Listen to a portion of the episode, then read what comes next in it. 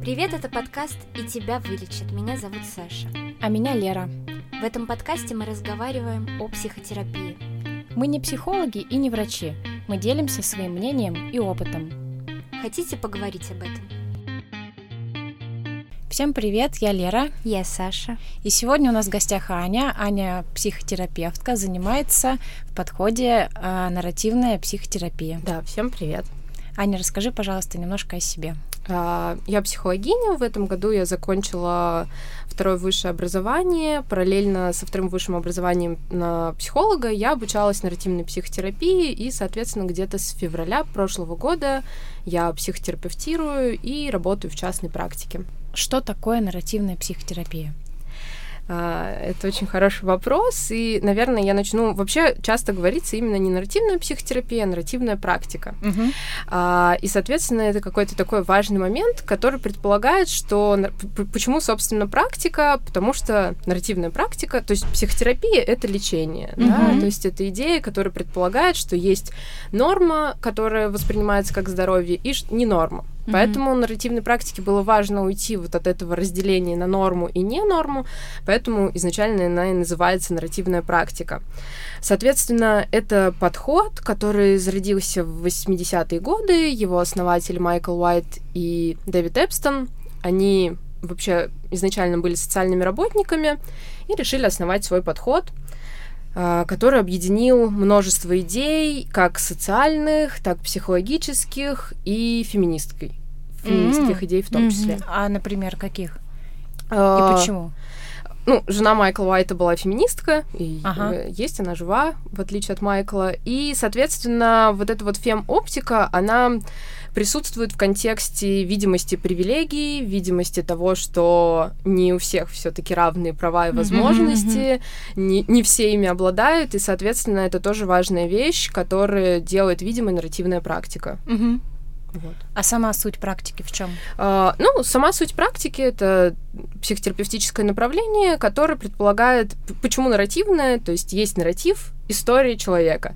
И вот есть такая нарративная метафора, которая предполагает, что человек свою жизнь осмысляет в историях. То есть у него есть история о прошлом, история о будущем, mm-hmm. история о настоящем, и это какие-то очень разные истории. А, и, соответственно, чаще всего в терапии человек приходит с проблемной историей. Mm-hmm. И они могут там звучать как там «я неудачный человек», или там «у меня я не уверена в себе человек», или еще какие-то.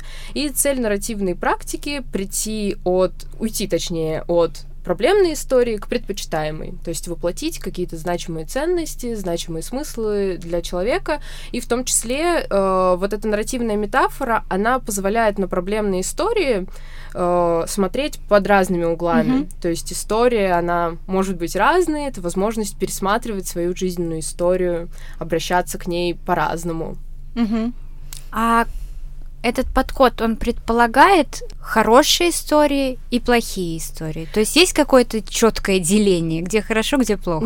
Нет, вот это вот как раз-таки вопрос про то, что сам психотерапевт, нарративный практик, он э, не обладает экспертными знаниями о жизни человека и не ставит какую-то такую экспертную оценку, какая история плохая, какая хорошая. То есть, если человек какую-то историю называет проблемной, то нарративный практик верит в нее. Но еще вот важный момент тоже в нарративной практике. Нарративные практики стараются уходить от э, таких наименований себя как какого-то. То есть, например, я тревожный человек. Uh-huh. И как будто бы это предполагает, что я только тревожный человек и ничего больше. Uh-huh. И, соответственно, чаще всего нарративный практик будет спрашивать не почему ты тревожный или когда ты стал тревожным, а что то, как влияет на тебя твоя тревожность. И mm-hmm. вот этот вот очень важный момент отделение проблемы от человека. То есть человек не проблема, проблема это проблема. Mm-hmm. Вот, то есть такая очень важная идея, что, вот, то есть, соответственно, в нарративной практике нет идей о личностных расстройствах, нарциссических, пограничных. То есть если человек важно про это говорить, мы, естественно, говорим, а не говорим, типа,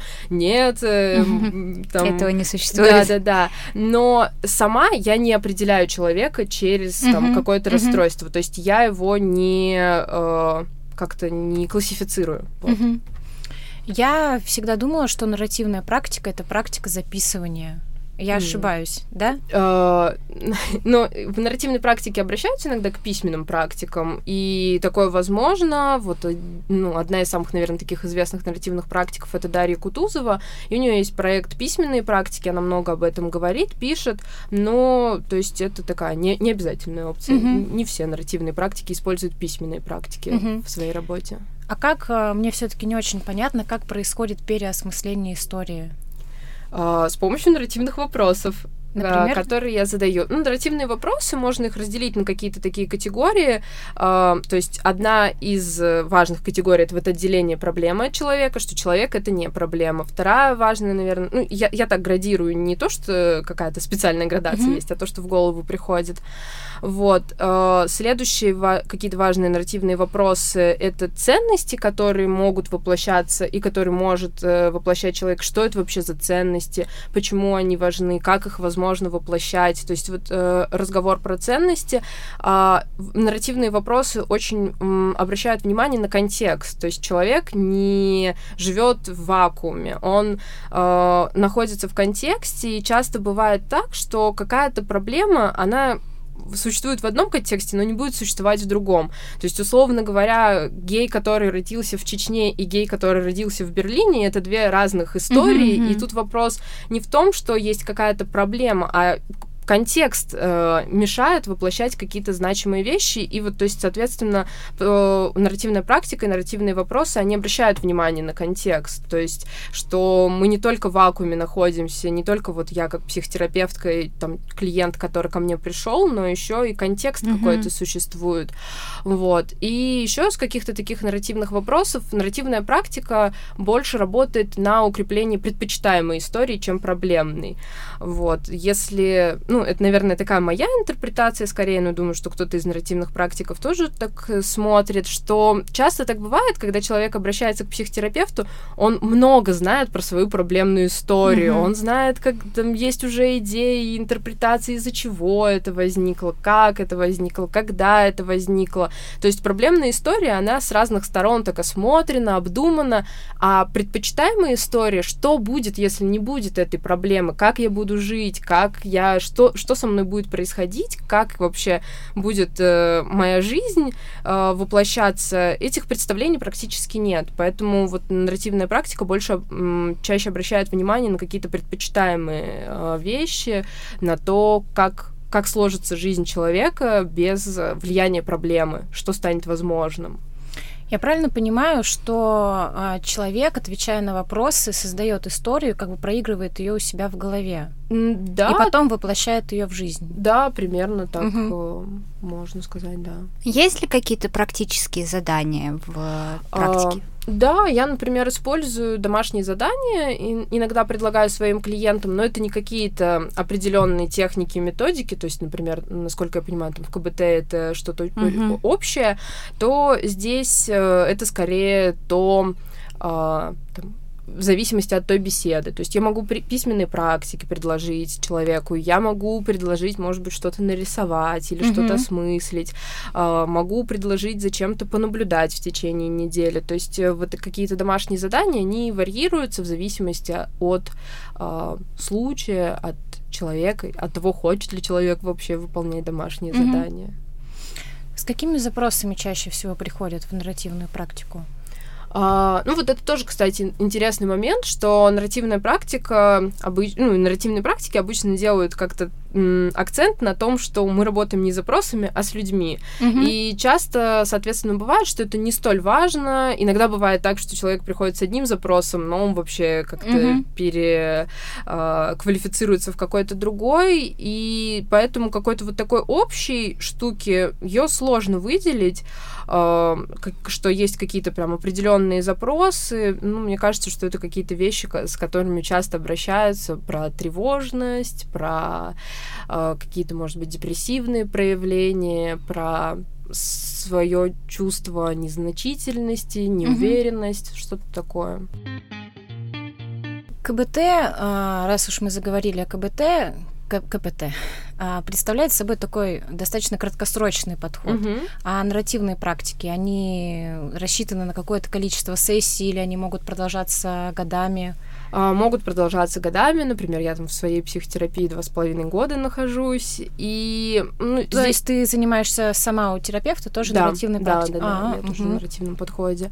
А, то есть здесь нет какого-то срока, и, но это все же не, скорее не краткосрочный подход. Есть дружественный такой постмодернистский подход ОРКТ, а, ориентированный на решение краткосрочной терапии. Угу. Они вот как раз предполагают там, какое-то очень небольшое количество встреч, 5-10, 10, то нарративной практики нет каких-то нижних ограничений или верхних, но вот, по крайней мере, те ведущие, где я обучалась, мне очень запала там одна фраза одного из моих ведущих в той программе, где я училась, а, он сказал о том, что классно, когда э, на сессию можно смотреть так, как будто бы это последняя сессия в жизни человека, потому mm-hmm. что часто так бывает, что, там, не знаю, у, у меня такое было, что как, какие-то раньше идеи, что, а, ну вот это можно потом спросить, это можно потом спросить, а когда есть ощущение, что ты не знаешь, будет ли следующая или нет сессии, то ты как будто бы работаешь вот. И она более осмысленной и такой насыщенной становится. Да, вот более насыщенной, как будто бы, да.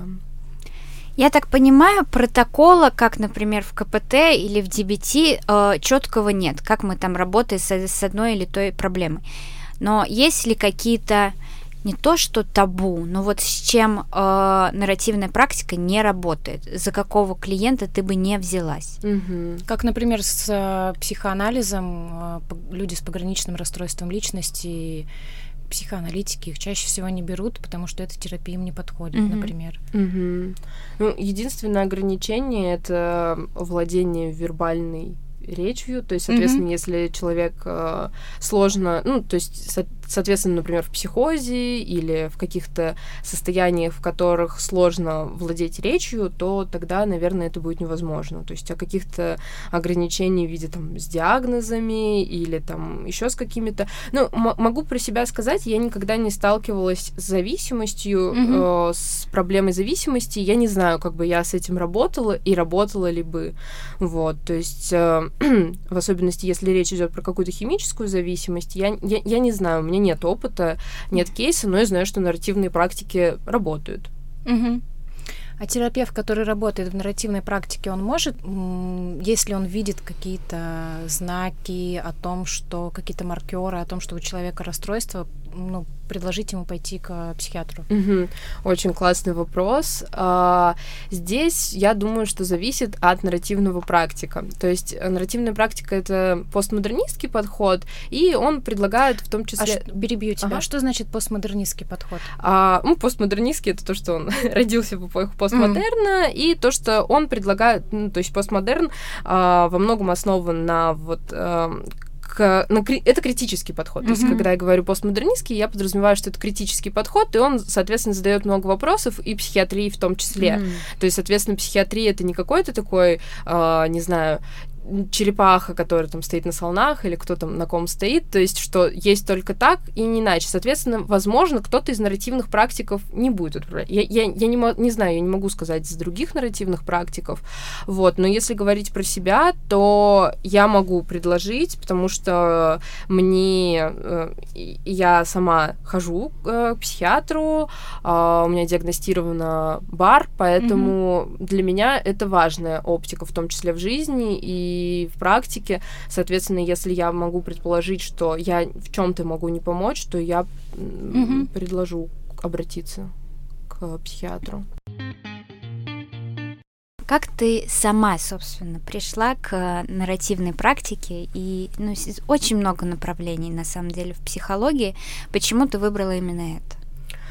А, ну, я ездила год назад в программу от фонда «Будущее сейчас». Этот фонд вообще, он связан с нарративной практикой, его основали нарративные практики. И там была программа, где можно было обратиться к разным психотерапевтам и посмотреть, как ты себя чувствуешь как клиент. Хотя я уже на тот момент была в нарративной практике, мне интересно было посмотреть на другие подходы. И вот когда я познакомилась с другими подходами, я поняла, что что-то, наверное, мне здесь не нравится, как-то как-то вот меня все равно влечет в нарративную практику, и подумав, я поняла, что мне очень нравится вот этот дух свободы, который есть в нарративной практике, и мне самой в моей личной терапии, в моей каком-то э, просто в опыте было довольно непросто, когда меня там определяли через какие-то ярлыки, когда там на меня какую-то там, не знаю, рамку пытались mm-hmm. надеть, натянуть.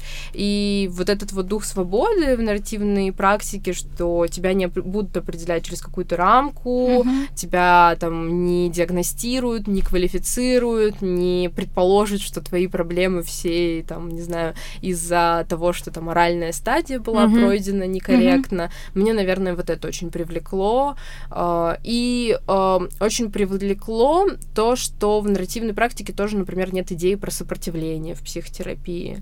А, это, это как? Э, ну, есть в некоторых подходах, я не знаю, в каких точно, они как-то переосваиваются, наверное, изначально это в психоанализе, что вот в... иногда бывает так, там, что если мы не продвигаемся в психотерапии, то, возможно, это из-за сопротивления клиента. Mm-hmm. Вот, то здесь нет такой идеи, что у клиента может быть сопротивление. Mm-hmm. Здесь, наоборот, э, очень большая в этом плане ответственность отдается психотерапевту, и, соответственно, если клиент, клиент не хочет отвечать на вопрос, то это не потому, что у него сопротивление, а потому что, может быть, ему вопрос не подходит, mm-hmm. и ему не хочется на него отвечать. И, наверное, вот это вот мне тоже было важно, что э, мне не будут задавать тех вопросов, которые мне некомфортны или mm-hmm. на которые я не хочу отвечать.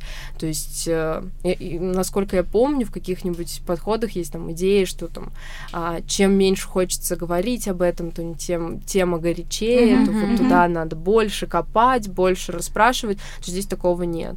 Uh-huh. Есть идея э, о зоне ближайшего развития Выгодского, которая предполагает, что если мы пробрасываем вопрос, на который сложно ответить, возможно, он вне зоны ближайшего развития. Uh-huh. То есть, может uh-huh. быть, я его задам через 10 сессий, и тогда он классно зайдет. Но если сейчас я его задаю, и человек там не хочет как-то отвечать и так далее, я не буду давить. Uh-huh. И вот это меня тоже привлекло, что у меня не было этого в моей психотерапии, uh-huh. и меня вот это вот очень сильно привлекало. И, конечно, конечно, внимание к контексту, потому что а, мы вот живем в мире, и культурные пласты, они очень сильно влияют на нас, оказывают влияние, и, соответственно, вот возможности размещения фем-оптики, она тоже мне очень mm-hmm. важна. Да, и для современного мира это важно.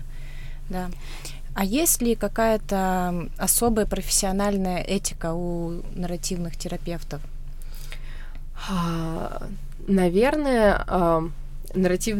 этика нарративных психотерапевтов — это пересматривать этику. То есть а, есть какие-то постулаты общие, но я бы не сказала, что в нарративной практике они есть. Чаще всего нарративные практики предлагают. давайте посмотрим. Ну, то есть, например, какой-нибудь такой возьму этический момент вот если есть семейная пара, то предполагается, что терапевт не встречается с ними по отдельности. Mm-hmm. А, вот, ну, это такой, типа, этический момент.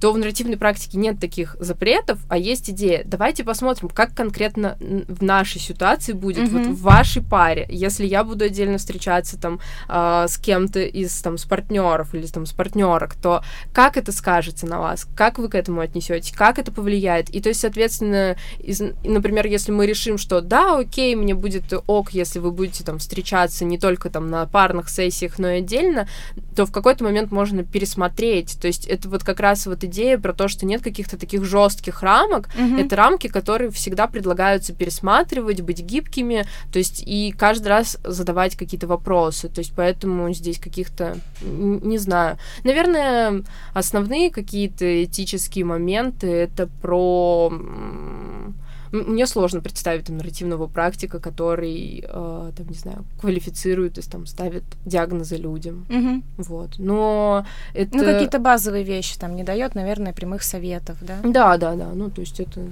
Вот ты много говоришь о свободе, об отсутствии ярлыков, но с другой стороны, без э, квалификации, без возможности скажем так, поставить все-таки этот ярлык, работать, наверное, гораздо сложнее, потому что когда никаких правил нет э, и нет четкой квалификации, каждой проблеме приходится подходить заново. Это сильно усложняет работу вообще. А, Я думаю, что да. Ну, мне, наверное, сложно, и мне вначале было достаточно непросто, потому что хотелось какого-то протокола, хотелось какого-то понимания. И самое интересное, что нарративные супервизии — это тоже история. Не когда тебе там старший товарищ рассказывает о том, а, вот, можно вот так попробовать, а он тоже задает нарративные вопросы, и, соответственно, ты сам мыслишь, сам думаешь, и это довольно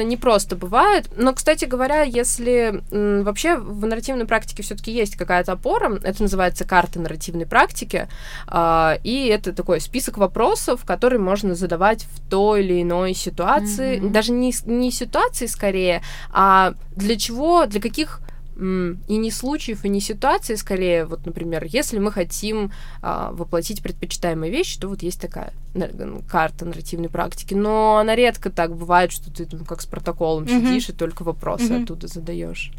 То есть это все-таки такой скорее тропинка, по которой можно ходить, можно иметь в виду нарративные вопросы, прям конкретно описанные. То есть, например, если обратиться к книге Майкла Уайта «Карта нарративной практики», то там, соответственно, прям прописаны вопросы и прочее. Но редко так бывает, что ты задаешь только эти протокольные вопросы и ничего больше.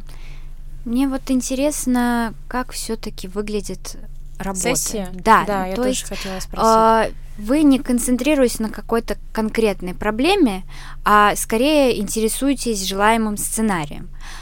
Э, если у человека нет э, сформулированного, собственно, вот этой истории идеальной для него, как вообще она формулируется? Mm-hmm. Проц... Как этот процесс выглядит? А, ну, это вопросы, то есть я в основном расспрашиваю. А, и, соответственно, я бы не сказала, что мы только на идеальном сценарии. То есть все-таки на проблеме важно какое-то mm-hmm. время ей уделить, важно услышать, что вообще проблема хочет сказать, как, какие у нее там а, посылы для человека mm-hmm. есть. И часто бывает, вот, например, если говорить про какие-то отличительные э, особенности, то, например, во время сессии я часто предлагаю человеку, вот я там говорю, как-то там записываю то, что он говорит, и могу сказать, так, я вот слышу, что здесь есть две темы, там, например, тема неуверенности, уверенности и, например, тема прокрастинации. Как, как, куда тебе бы хотелось больше сейчас пойти, какая тема для тебя актуальнее, и то есть человек выбирает, что uh-huh. сейчас. То есть это очень часто э, во время сессии обращение к клиенту и к тому, в какую ему сторону вообще важно посмотреть. То есть это такое совместное соисследование проблемы и предпочитаемой истории. Mm-hmm. А если человек, ну вот хочу докопаться до сути того, как mm-hmm. происходит сессия, человек выбрал предполагаемую а, желанную, желательную а, историю. Mm-hmm. И, а что дальше происходит? А, я расспрашиваю его, как будет выглядеть жизнь, почему сейчас не удается воплощать, а, как обращаюсь к метафорам очень часто, то есть там, в виде чего выглядит эта проблема. Может быть, у нее есть имя, может быть, у нее есть какой-то голос, mm-hmm. то есть а, как она влияет на твою жизнь, нравятся тебе эти влияния или нет. Ну, то есть ты начала про желанную, а я вот наоборот проблемную mm-hmm. спросила. Ну, то есть, да, есть какая-то все-таки идея, что если предпочитаемое или там желанное, то то, чего человек хочет, не воплощается, то, наверное, ему что-то мешает. Uh-huh, ну, uh-huh. соответственно, все-таки исследовать, что мешает, важно. Но а, почему я говорю, что мы в меньшей степени смотрим на проблемные истории, это в том плане, что если, например, в особенности человек не называет что-то там своей проблемой или там еще какой-то вещью, то я не буду туда э, смотреть, раскапывать и предполагать, что у него есть какая-то проблема, которую он не говорил. Uh-huh. Ну, то есть не додумывайте ну, за да, клиента. Да, наверное, да.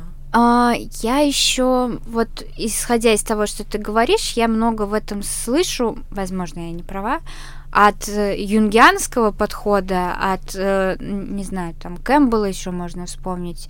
И вообще вы как-то рассматриваете помимо личной истории человека, да, истории, скажем так, э, запрограммированные обществом, вот э, архетипы, которые там мы все так или иначе на них ссылаемся? Или вы вообще в эту сторону не идете? Нет, это не при юнгианский анализ. Если говорить про сценарий, то мы смотрим, но а, здесь под сценариями подразумеваются дискурсы, которые витают вокруг нас. И чем, мне кажется, это отличается? Тем, что архетипы — это что-то присвоенное, это mm-hmm. что-то, что внутри меня, и как будто бы с этим сложнее взаимодействовать. А дискурсы, как какие-то идеи, которые, в, ну, к, к, с ними можно по-разному этому обращаться. Mm-hmm. И то есть, соответственно, тоже вот, например, а, не знаю, а, один из э, нарративных практиков э, Слава Москвичев часто говорит, что э, когда он родился, он родился уже с определенным дискурсом, он не мог не быть гомофобом, потому mm-hmm. что гомофобия, она как-то вот витает вокруг mm-hmm. нас. Ну, то есть, если это рассматривать как архетип или какую-то такую штуку, то как будто бы от этого все, нельзя избавиться. Если я с чем-то родилась, то я с этим по жизни иду. А здесь как раз отношение к дискурсам позволяет выбирать, а какие мне дискурсы нравятся. А вообще-то, э, кроме там гомофобного подобного дискурса, есть наоборот другой дискурс. Может быть, мне он ближе, mm-hmm. может быть, я к нему хочу обратиться. И, соответственно, это вот возможность выбора между тех культурных идей, которые существуют. То есть это возможность выбирать, и не что-то, что присвоено мне, и так я с этим родилась, и я с этим mm-hmm. умру, а что-то, что я могу выбрать, переосмыслить, к чему-то другому обратиться. Mm-hmm. Какие сложности бывают? Бывает ли так, что терапия застревает на одном месте, допустим, и что тогда происходит?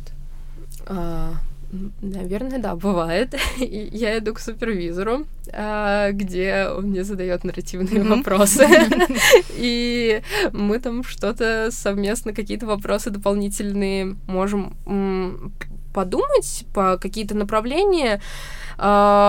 Иногда бывает так, я, наверное, для меня это такая история про мою личную терапию скорее, когда э, мне никак не удавалось на свою какую-то одну из жизненных историй посмотреть под альтернативным углом. Mm-hmm. То есть я, я знаю нарративные вопросы, я знаю, что там моя психотерапевтка их задает с надеждой, что вот я пересмотрю свою какую-то историю из прошлого, но мне просто это никак не удавалось. То есть вот я на нее как смотрела, она мне как казалась плохой, так я и не могла ее никак иначе оценить. Mm-hmm. Она была однозначно плохо влияющей на мою жизнь, и, ну, вот никак мне не удавалось ее переосмыслить, но это, наверное, какой-то такой процесс э, про время в том числе, то есть когда, может быть, иногда полезнее уйти вот от застревающей темы и чему-то другому, какой-то другой теме, mm-hmm. и тогда часто бывает так, что потом, ну вот это опять же про зону ближайшего развития, что когда есть какая-то готовность и желание, то тогда вот этот какой-то альтернативный нарратив, он возможен в mm-hmm. жизни становится. Mm-hmm. Практика, я так понимаю, для России достаточно новая. И на Западе, наверное, она больше известна. Mm, да, в России это относительно новый подход. Мне кажется, что кроме Москвы особо-то нигде не обучают нарративной практике. Uh, по поводу Запада, ну, она вообще, то есть это удивительно, что это тоже австралийский подход, то есть mm, это не европейский, себе. не там США, то есть тоже немножечко такой другой контекст. Uh, вот, и, ну, она живет э, и на Западе, и в России сейчас становится больше сообществ, где можно обучаться нарративной практике, но в целом это вот, если говорить про Москву, то это три места, где mm-hmm. можно обучиться, и больше, наверное, я не знаю, может быть, есть, но я о них не знаю. Mm-hmm. А как ты оцениваешь вообще э, ну вот ты говоришь, что ты два с половиной года mm-hmm. в этой терапии. Ситуация как-то меняется с точки зрения популяризации вообще этого метода?